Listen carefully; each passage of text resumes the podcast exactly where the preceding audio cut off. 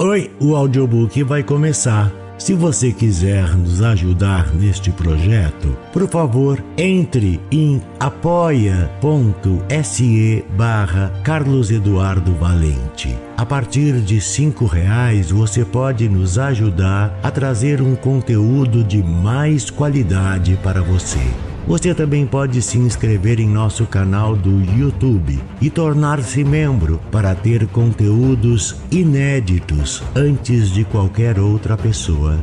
Espero que gostem do que vão ouvir. Um grande abraço a todos. Use seu fone de ouvido para uma maior imersão.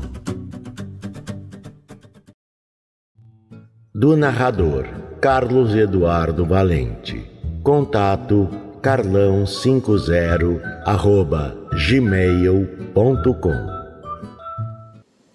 Annabel Lee de Edgar Allan Poe.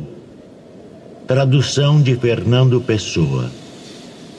Foi há muitos e muitos anos já, num reino ao pé do mar. Como sabeis todos, vivia lá aquela que eu soube amar e vivia sem outro pensamento que amar-me e eu a adorar.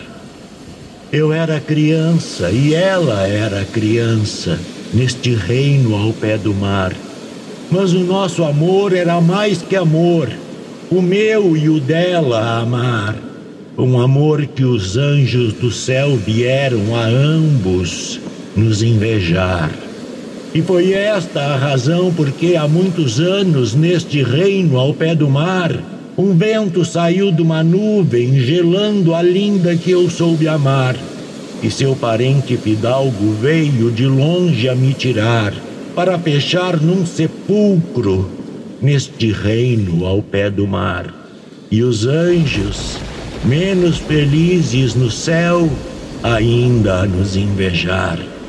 Sim, foi esta a razão, como sabem todos neste reino ao pé do mar, que o vento saiu da nuvem de noite, gelando e matando a que eu soube amar. Mas o nosso amor era mais que o amor, de muitos mais velhos a amar, de muitos demais meditar e nem os anjos do céu lá em cima, nem demônios debaixo do mar poderão separar a minha alma da alma da linda que eu, eu soube amar.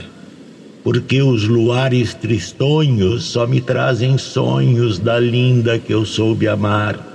E as estrelas nos ares só me lembram olhares da linda que eu soube amar.